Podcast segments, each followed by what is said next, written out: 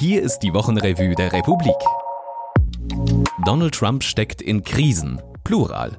Zwar nicht in von ihm verursachte, aber er hat natürlich alles da, um die Krise zu verschlimmern. Also äh, bei der Corona-Krise sind äh, sicher mehrere Zehntausend Amerikaner gestorben, weil er zu spät gehandelt hat. Ähm, bei der Weltwirtschaftskrise wird, glaube ich, jetzt ein Großteil der Hilfe an seine Kumpels auszahlt. Ähm, und ähm, ähm, Trump ist schon immer einer von der übelsten Rassisten gewesen. Konstantin Seibt analysiert, wie Trump plötzlich nicht mehr existiert, wenn es nicht um Trump geht. Dazu später mehr. Mein Name ist Patrick Fenitz und ich begleite Sie durch diesen Podcast. Solidsammer.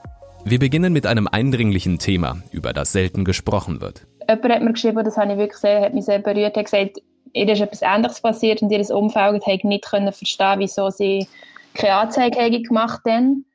Und sie haben jetzt denen allen den Text geschickt und sie hoffen, dass ihr Umfeld jetzt besser verstehen, warum sie damals keine Anzeige gemacht haben. Das ist Karin Awenger. Sie und Miriam Sutter tragen Geschichten von fünf Frauen zusammen. Viele Opfer von sexualisierter Gewalt erleben die Befragung durch die Polizei als traumatisierend. Sie werden nicht ernst genommen, sie müssen ihre Unschuld beweisen oder werden schlecht informiert. Und ich muss schon sagen, gewisse Sachen, die die Frauen erzählt haben, haben mich schon auch überrascht. Eine Frau hat uns erzählt, nachdem das, bei der Polizei hat die Aussage gemacht, sei der Täter noch einvernommen worden und er hat es halt nachher bedroht und hat ihr irgendwie jetzt mit der Nacht angerufen und gesagt, ich komme jetzt vorbei und zerstöre dein Leben. Und sie hat natürlich Angst gehabt, hat dann bei der Polizei angerufen und gesagt, sie werde bedroht von einem Mann. Und die Polizei hat ihr dann am Telefon irgendwie mit Nacht gesagt, ja, ja, läutet doch nochmal an, äh, wenn der Mann tatsächlich vor eurer Tür steht. Es sind doch ganz kleine Sachen, wo man mhm. einfach hört und einfach so denkt, okay, wow. Und das war vor allem der Beschuldigte, der sie gar nicht hat dürfen kontaktieren. Mhm. Es kommt ja noch dazu, ist nicht irgendein Mann. Mhm. Mann. Und so, so, so, kleine Sachen, die man einfach hört und einfach so logischerweise in dem Moment sehr empathisch mitfühlt, weil man einfach, ja, ich bin auch eine Frau und man kann auch sehr gut vorstellen, wie sich so etwas muss anfühlen muss. Und das ist das ist eine Sache, einfach nicht schön zu hören sind. Sexualdelikte werden in der Schweiz von allen Straftaten am seltensten angezeigt. Die Hemmschwelle für Anzeigen liegt hoch. Es gibt erkennbare Muster, die auf ein systemisches Problem der Justiz- und Polizeibehörden im Umgang mit sexualisierter Gewalt hindeuten.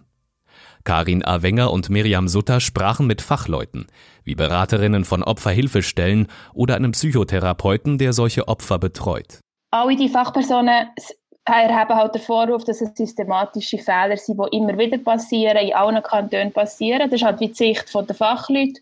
Und aus der Sicht der Polizei sind es halt Einzelfälle. Und dementsprechend hat auch niemand von den nationalen Gremien etwas sagen weil sie haben gesagt, ja, wendet euch an die einzelnen Kantone. Und wir haben auch gesagt, wir können uns nicht an die einzelnen kan Polizeikorps in den Kantonen wenden, weil wir die Fälle anonymisieren und weil wir nicht sagen, in welchen Kantonen die Fälle passieren, weil wir natürlich unsere Frauen haben wollen schützen Systemische Fehler oder tragische Einzelfälle? Miriam Sutter umtreibt der Gedanke. Es hat mich dann wirklich am Schluss verunsichert, weil ich dachte, oh Gott, müssen wir jetzt, haben Sie recht? sind das wirklich Einzelfälle? Müssen wir uns jetzt irgendwie eingestehen, dass vielleicht alle die Fachpersonen gar nicht recht haben, die sich seit Jahren mit dem auseinandersetzen.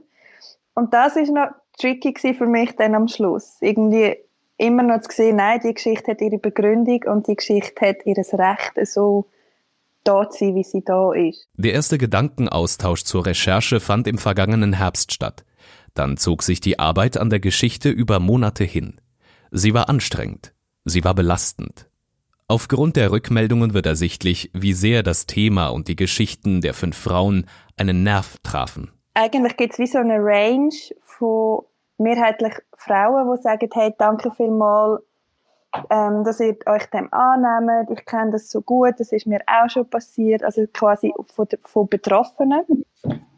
Und dann bis zu ähm, Männern in meinem Umfeld, die sich vielleicht mit dieser Thematik noch nicht so auseinandergesetzt haben und gesagt haben, dass es mega augenöffnend ist, dass es mega krass ist, das einfach mal so zu hören, was da eigentlich kann passieren und aber halt auch zu sehen, wie schwierig dass das aus polizeilicher Sicht kann sein, oder? Dass man sich gar nicht überlegt hat, hey, du kommst an einen Tatort und dort ist eine völlig traumatisierte Frau, dass das uh, mega schwierig kann sein für eine Polizistin oder einen Polizist.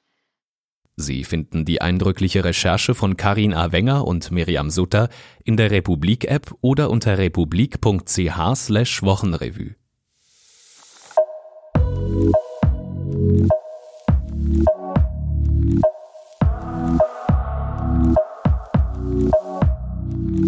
Konstantin Seibt schreibt über die unerwartete Lage, in der Donald Trump steckt. Trump ist ja eigentlich ein Profi ähm, in äh, Aufruhr, äh, Wirbel, Skandal.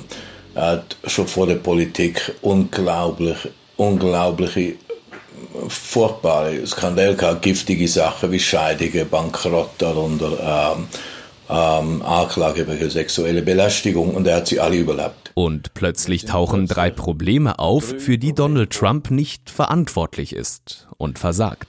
Weil vorher ähm, ist er ähm, immer irgendwie zwar der Hauptschuldige gewesen, aber auch die Hauptperson und hat sozusagen so einen gewissen finsteren Glanz gehabt.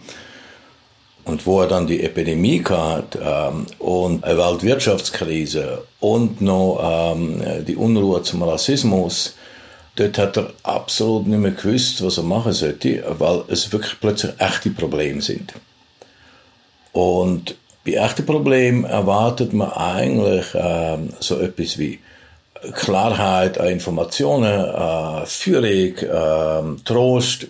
Und er hat ihnen nur Trump gegeben. Er hat wieder nur irgendwie zwei Stunden vom Fernsehen gestanden und hat Pressekonferenzen gehalten. Und seitdem schmiert er in der Umfrage ab. Ähm, und äh, seitdem ist er vollkommen hilflos. Und er kann nicht anders. Schließlich könne man ihm nicht vorwerfen, dass seine Regierung nicht alles getan hätte, die Lage zu verschlimmern. Die Umfragewerte liegen also am Kellerboden, und zusammen mit der Krisenunterbewältigung kann das bedeuten, dass er am 4. November nicht wiedergewählt wird. Skandal in Washington, äh, die vergessen die Wähler. Und sogar wenn es gegen die Verfassung geht äh, oder wenn er irgendwie in irgendwie Kasse gegriffen hat, ähm, das interessiert die Wähler nicht. Aber Virusepidemie, ähm, Arbeitslosigkeit von äh, doppelstelligen Millionen, ähm, ähm, Rassismus, das geht den Leuten an der Lieb. Und was den Leuten an der Lieb geht, das vergessen sie nicht. Das ist allerdings eine Vorhersage. Eine plausible? Möglich. Eine saugefährliche?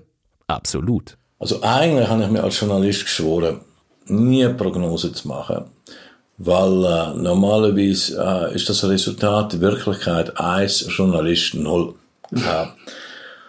Äh, ich habe das jetzt gebrochen, weil ich mir wirklich sicher bin, aber sollte er wiedergewählt werden, ähm, werde ich wohl am vierten äh, Woche lang irgendwie mit dem Trump-Toupet äh, äh, in der Stadt umlaufen, um mich an meine eigene Dummheit äh, zu erinnern. Und hier, was Sie auch noch interessieren könnte. Rassismus in der Schweiz. Die Fakten. Andrea Aregina, Anja Konzett, Elia Blühle und Carlos Hahnemann vermuten mitunter Unwissen bei der weißen Schweizer Mehrheitsbevölkerung. Es gibt erstaunlich blinde Flecken. Die Namensgebung von Süßigkeiten aus weichem Schaumzucker ist ein Nebenschauplatz. Dieser Beitrag hilft vielleicht auch Ihnen zu einer besseren Debatte über Rassismus. Der Superschläfer. Die Thurgauer KESP steckte den Flüchtling Sami A. für sechs Wochen in die Psychiatrie, ohne rechtliche Grundlage. Darauf folgte ein Gutachten, das Sami A. zum islamistischen Gefährder erklärt. Daniel Rieser recherchiert nach, wie die konstruierte Bedrohung durch Sami A. dem Bundesrat als Argument für die neuen schärferen Antiterrorgesetze diente. Denken lernen. Warum händigt Marcel Henki seiner Schulklasse das Weltwoche Themenheft zum Klimawandel aus? In seinem Beitrag analysiert er seinen Unterricht und verrät, warum seine Schülerinnen kritisch gegenüber der Wissenschaft sein sollen. Zur Aktualität. Was das Gutachten taugt, das Globgarden entlasten soll. Eine Anwaltskanzlei hat im Auftrag der Kita-Kette untersucht, ob die Vorwürfe stimmen, die in der Republik erhoben wurden. Andrea Aregina, Ronja Beck und Philipp Albrecht befinden das Resultat des Berichts mindestens zweifelhaft. Das war sie, die Wochenrevue der Republik. Während Sie diesen Podcast hören, sind inzwischen über 25.000 Mitglieder und Abonnentinnen an Bord der Republik. Das ist groß. Wir sind damit einem erklärten Ziel ein gewaltiges Stück näher. Wir wollen uns vollständig durch Leserinnen finanzieren und ein selbsttragendes Modell ohne Werbung und ohne Investoren schaffen. Kim Feuerwerk!